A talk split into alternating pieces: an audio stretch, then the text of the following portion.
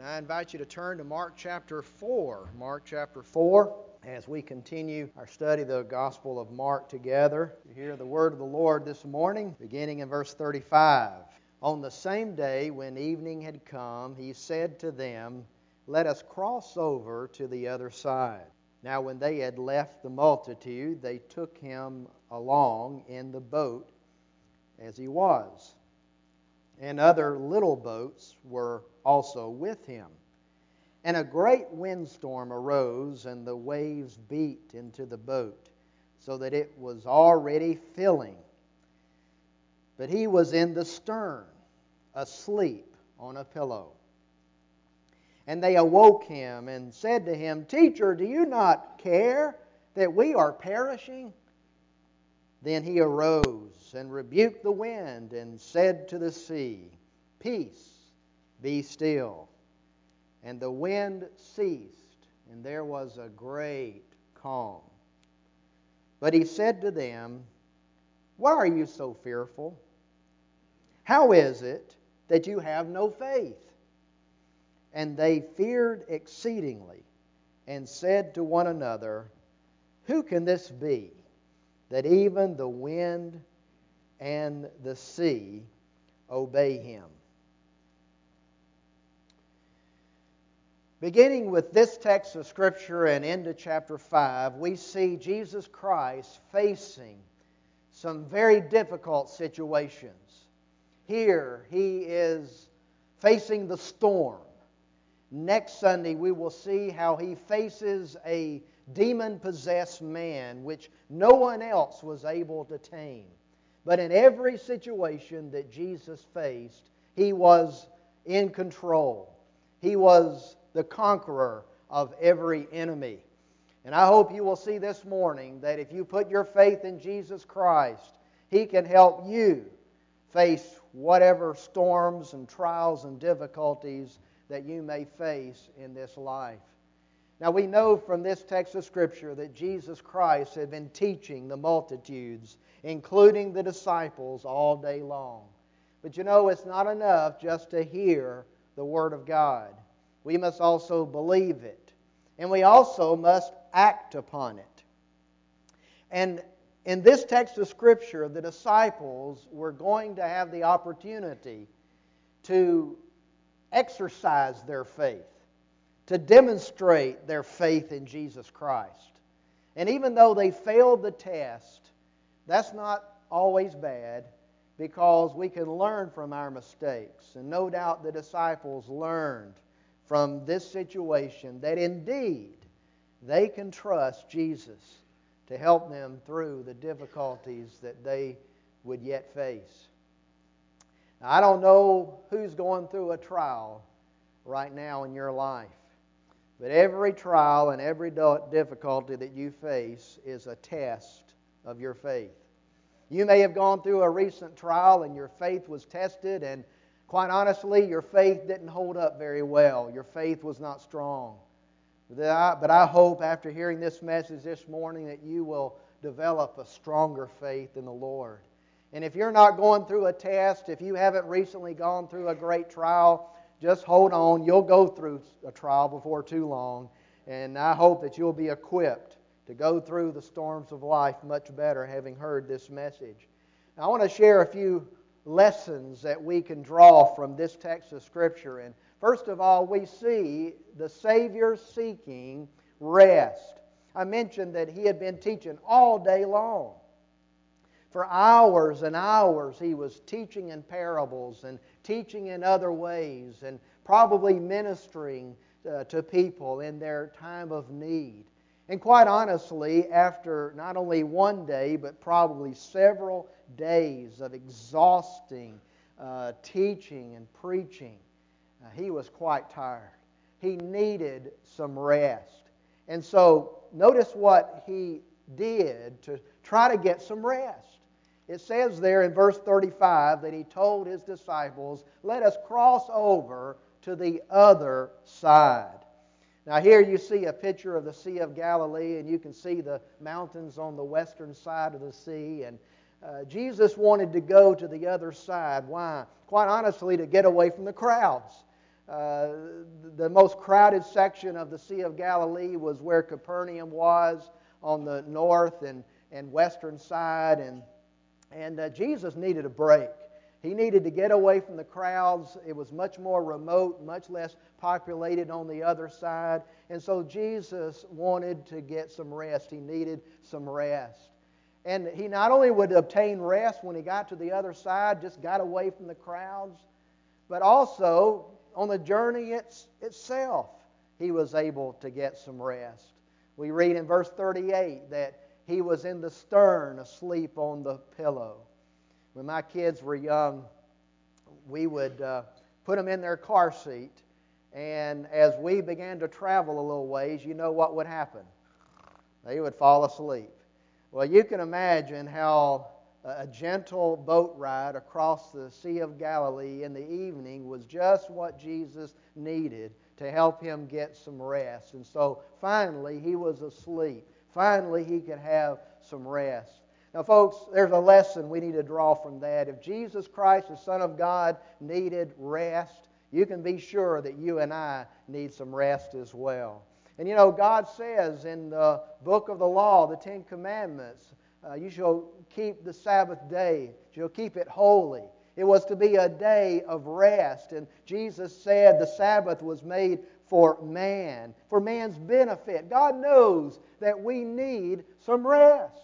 And so don't run yourself ragged, constantly uh, working, constantly uh, doing this and doing that. Take some time each week for some rest. Take some time each evening for adequate rest. Jesus got away from uh, the crowds, and there are times when we need to get away uh, from uh, the, the, hustle and bustle of everyday life. To, to take a weekend trip occasionally, to, to go on an occasional vacation. We all need rest. Jesus even teaches us that truth in this text of Scripture.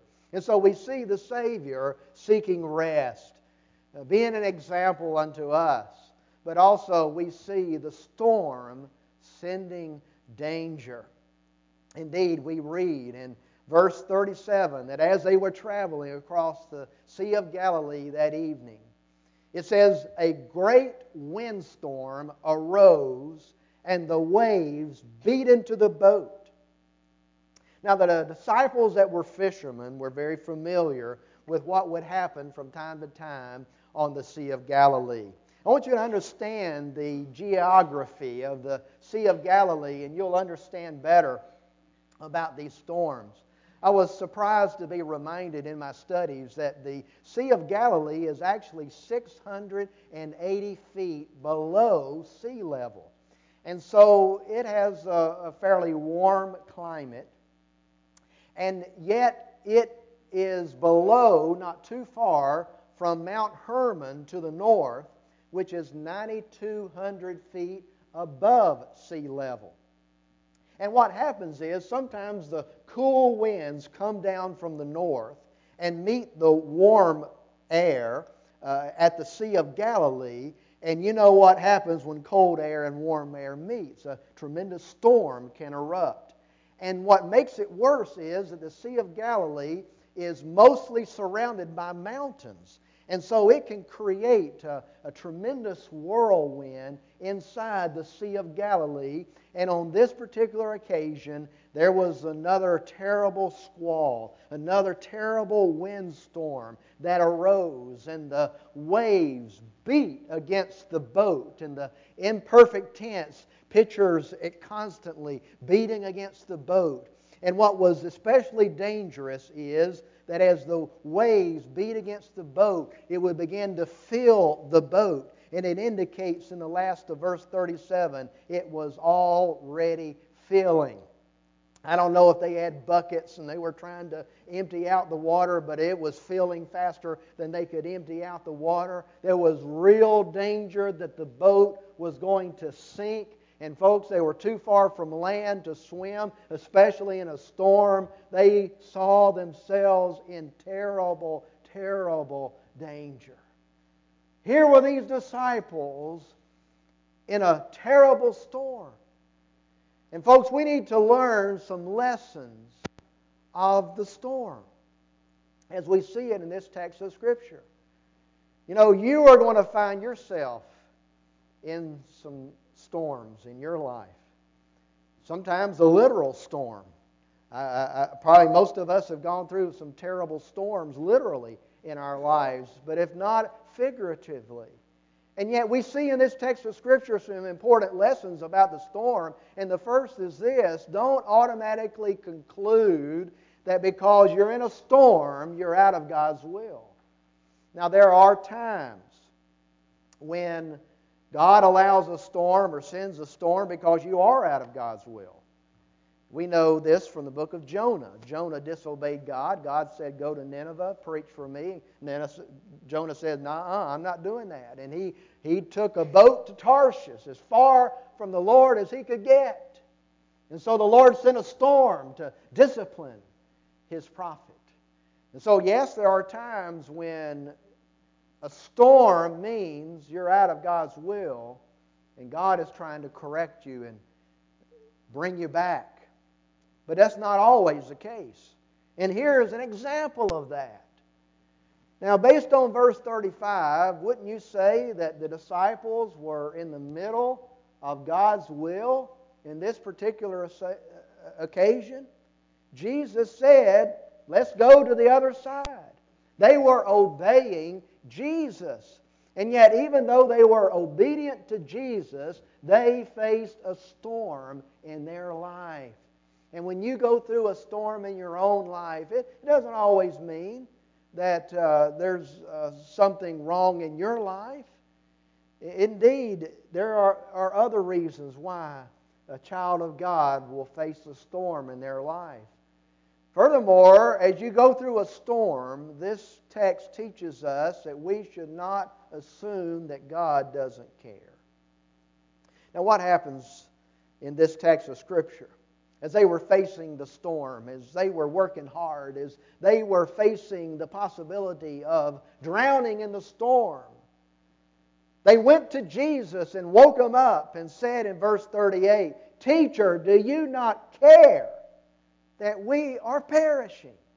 They jumped to the conclusion that because they were facing a terrible storm, Jesus must not care. And when you go through a very great difficulty.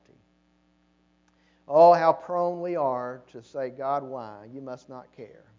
God, you must not care about me. You love so and so, and you love so and so, but the fact that I'm going through that, you must not care about me. That's not true. As we're going to see, Jesus very much cared for them. In fact, Peter, years later, wrote in 1 Peter 5 7 that we are to cast all of our care upon Him, for He cares for you. Peter knew from his own experience that God cares. So don't assume in the midst of the storm that God doesn't care about you. And then, furthermore, when you're in a storm, just trust that God has a purpose in allowing the storm. Yes, God has His purposes for allowing storms into our lives. You know, one of those purposes is that sometimes we have to be reminded that we need the Lord all the time. We always need the Lord. You know what we do when problems come into our lives? Lots of times we handle them, right? I can handle this, you know. I'm strong enough. I can handle this. And, and, and we don't even look to the Lord. We just try to handle our problems on our own. And certainly when things are going well, we're so prone to just say, oh man, I can handle life. But then God will allow something into our lives just to remind us that we need Him. That uh, we're not that strong. That we find real strength when we look to the Lord. And so the Lord allows the storms into our lives to remind us that we need Him every day and that we're really weak without Him. But God also allows storms into our lives to build character, to strengthen us. The Bible says in James 1 2 and 3 that we are to count it all joy when we fall into various trials, knowing that the testing of your faith produces patience. As God takes you through the difficulties of life, He's building patient endurance, strengthening you for the next storm that is surely going to come. And the Bible says in Romans chapter 5, verses 3 and 4, that tribulation produces perseverance. And perseverance builds character into your life. And, and, and, and character yields and, and gives the opportunity uh, for hope. You know, as you go through a trial and a difficulty in life, it not only builds character, but it gives hope and opportunity to go to work. You know, when, when is it that you need hope the most? When you're in a difficulty. You know, you can make it through the difficulty as long as you have hope that it's going to get better. And God is the one who gives us promises of hope. God uses storms to let hope go to work and to be a witness for the Lord. God may not calm the storm immediately, but God has the power to calm your heart as a witness for Him. Oh, listen, when you go through the storm, when you go through the trials and the difficulties of life, always remember that God has a purpose. You may not see it, you may not understand it, but just have faith in God that He has a purpose for the storm that you're going through.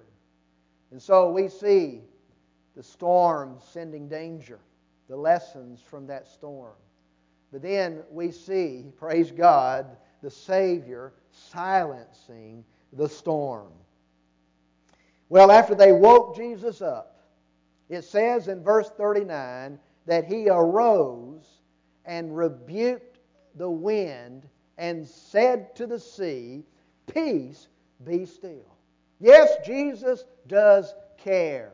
Jesus is not about to let his disciples drown in the Sea of Galilee. He has a purpose for their life, he has a mission. God loves them. And so Jesus, at just the right moment, just in time, stood up and began to rebuke the wind and the waves. What did Jesus say? He said, Peace. Literally, be silent. You see, up to this point, there was a tremendous, fearful windstorm. Just blowing and perhaps thunder, and, and uh, uh, it, it, was an awesome feeling surrounded and by the, the, the wind and the waves and the, the terrible sounds of the storm. And Jesus said, Be silent. And then he literally said, Be muzzled. Kind of like a dog that's on the attack, that's dangerous. It needs to be muzzled. Even so, the dangerous storm was now being muzzled by the powerful voice of the Son of God. And so Jesus stood up, intervened, rebuked the wind and the waves. And guess what happened? The Bible says the wind ceased and there was a great calm. Instantly, suddenly, the wind died down to nothing and there was a great calm. What a contrast! There was a great storm, and now there's a great calm. Even the waves are gentle, no more than little puppy dogs lick, licking the side of the boat. Folks, that's a miracle also. Not only did the wind cease, but you know, when the wind stops, the waves are still going to billow for a while. But I get the impression that even the waves suddenly grew calm. There was a great calm, an eerie calm. And the Bible says that the disciples, verse 41, feared exceedingly and said to one another, Who can this be that even the wind and the sea obey him? They asked the right question after Jesus calmed the storm. Who can this be that even the wind and the sea obey him? They had seen Jesus heal people, they had seen Jesus cast out demons. But now, perhaps for the first time, they saw Jesus speak. And the wind and the waves suddenly grew calm. Who can this be? Well, there's only one conclusion that we can draw that Jesus Christ is the Son of God. There's no other conclusion. It's the Son of God who had the power to speak, and worlds came into existence. And when the creation heard the voice of their Creator, once again, they obeyed His voice, and immediately there was a great calm. Yes, Jesus Christ demonstrated that He is the Son of God. And when the disciples realized what was happened, they were in awe because they knew they were in the presence of God. You know, someday we're going to be in His presence. And the first time we're in His presence, we are going to be in awe of the presence of Jesus Christ. And they had that experience. Jesus is the Son of God. Do you believe that Jesus is the Son of God? Yes, there's eyewitness testimony. Uh, all the testimony you need that, that indeed Jesus Christ is the Son of God. And being the Son of God, He's great enough to handle whatever problems and trials and difficulties that you may face. But the story does not end with Jesus rebuking the winds and the waves. Because it says in verse 40, Why are you so fearful? How is it that you have no faith? You see, we also see the Savior instructing his disciples. I believe Jesus knew the storm was coming. And he wanted to teach his disciples a lesson, not only about himself, but also about the areas of their life where they needed improvement, needed help. Now, by the way, we see Jesus, in my estimation, being rather gentle with his failing disciples. Now, remember, they came to him, woke him up, and said, Master, do you not care that we perish? Now, that wasn't nice to say. That was not a nice conclusion to jump to, that you don't care. But Jesus didn't say anything in rebuke about that. He knows their weaknesses. And he rather gently corrected their failures. And I want you to know that Jesus deals with you and me the same way. We fail. Sometimes our heart do not believe like they ought to. We, we, we sin, we mess up. And even though Jesus is not pleased with our failures, He sympathizes with us. He understands. He's gentle in trying to correct us. And notice what Jesus did. Notice how he instructed his disciples. First of all, he instructed them concerning their fear. He says, Why are you so fearful? Folks, that happens, doesn't it? You go through a really bad storm and you're fearful what might happen. You lose a loved one who's very close to you, perhaps they, who you count on to be there for you, and they're gone. And, and immediately fear strikes your heart. You lose your job, and fear strikes your heart. You're in a terrible accident, and fear strikes your heart. You go to the doctor's office and, and he's about to tell you a diagnosis, and you hear it, and fear strikes your heart. But Jesus wants us to fear not. Jesus asks, Why are you so fearful? Now, fear is fine if it drives us to Jesus, but fear is not God's will for our lives. If we have faith like we ought to, we will not have fear. Why, why should they not have feared? First of all, they had His promise. Jesus said, Let us cross over to the other side. They had an implied promise that we're going to the other side. Why should they be afraid of drowning when Jesus says we're going to the other side? And, folks, when trials and difficulties come into your life, always remember the promise of Jesus I'm going to prepare a place for you, and if I go, I'm coming again. You, where I am, there you may be also. Jesus has promised us that no matter how difficult life gets, even if we die, He's promised us that we will reach the other side. We will reach the shores of heaven.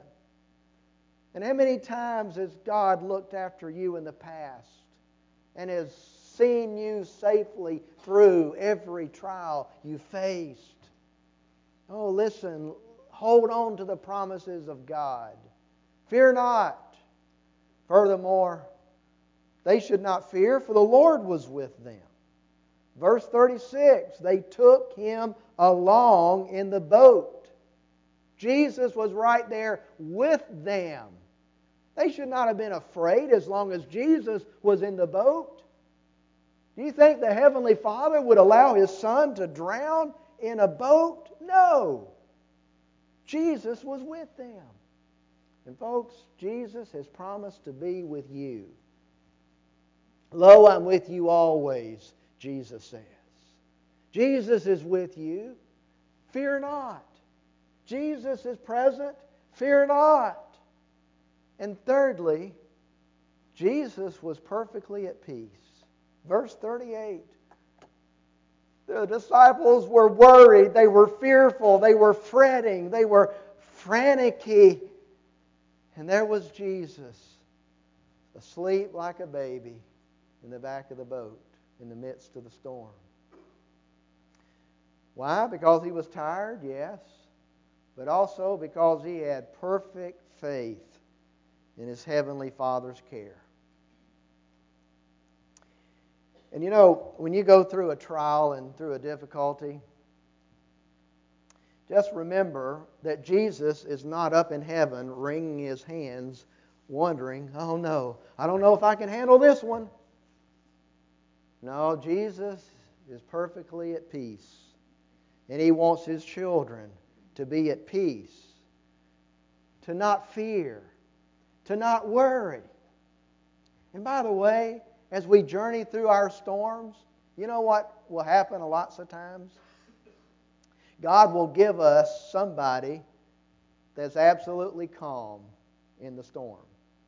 I mean, you're over there worrying and fretting and, and about to fall apart, and, and there's somebody else over there just as calm, trusting God. Let their example be an example for you. Fear not. Don't worry. Jesus wants you to trust Him. And that leads to the second thing he dealt with, the second deficiency he dealt with. He, he asked them, How is it that you have no faith? You see, fear demonstrated their lack of faith. If they had faith, they would not be fearful. They would not be worrying in the storm. And so the real solution to the fear problem is to have faith. To have faith that God's in control. To have faith that God cares. To have faith that God has the power to, to, to rescue you in the midst of the storm. And actually, some of our Greek texts indicate that Jesus said, Do you not yet have faith? I've been with you for 18 months now. You've seen me work miracles. You've seen me uh, cleanse the leper, cast out demons. Do you still not have faith after all this time? How long you been a Christian? Some of you, 40 years. Folks, it's about time to have some real faith and stop being fearful when you go through storms. Listen, we know Jesus better than they did. They were with him 18 months. We have eyewitness testimony of three years of his life, including his resurrection, including his promise to come again. We ought to know Jesus even better. To know him is to trust him. And we need to have faith in our lives as we go through the trials and the difficulties of life. You know, last three years or so, my family has gone through recurring storms about every six, eight, twelve months. We, we've gone through a storm. And, you know, in the midst of the storm, as they have reoccurred, I can feel what the disciples felt. In the midst of that storm, oh, how I've questioned, Lord, is, is this storm, does it have something to do with me, some failure, some inadequacy in my life?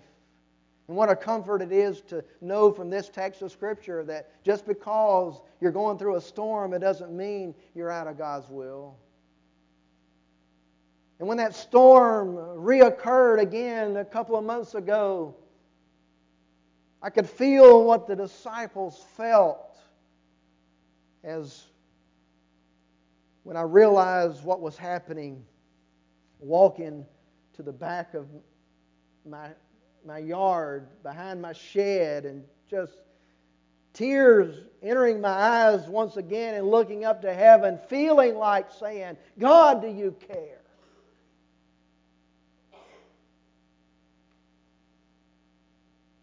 And yet, I know my faith has taught me that God has a purpose in the storm.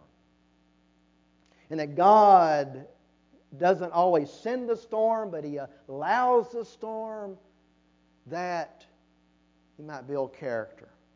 And God has been building strength in me and building patient endurance in me and God is accomplishing His work in me and in my family. And we're still waiting for Jesus once and for all to silence the storm. But until that day comes, I will trust Him. The devil can attack me all he wants, but he's not going to have the victory as long as I have faith in Jesus. And so, when you go through the storms of life, how precious it is to know that you're in the boat with Jesus. If you look carefully at that picture, it's not the disciples in the boat, but it's just regular people in the boat. By the way, it's a good reason to sit up front. You can see the pictures better.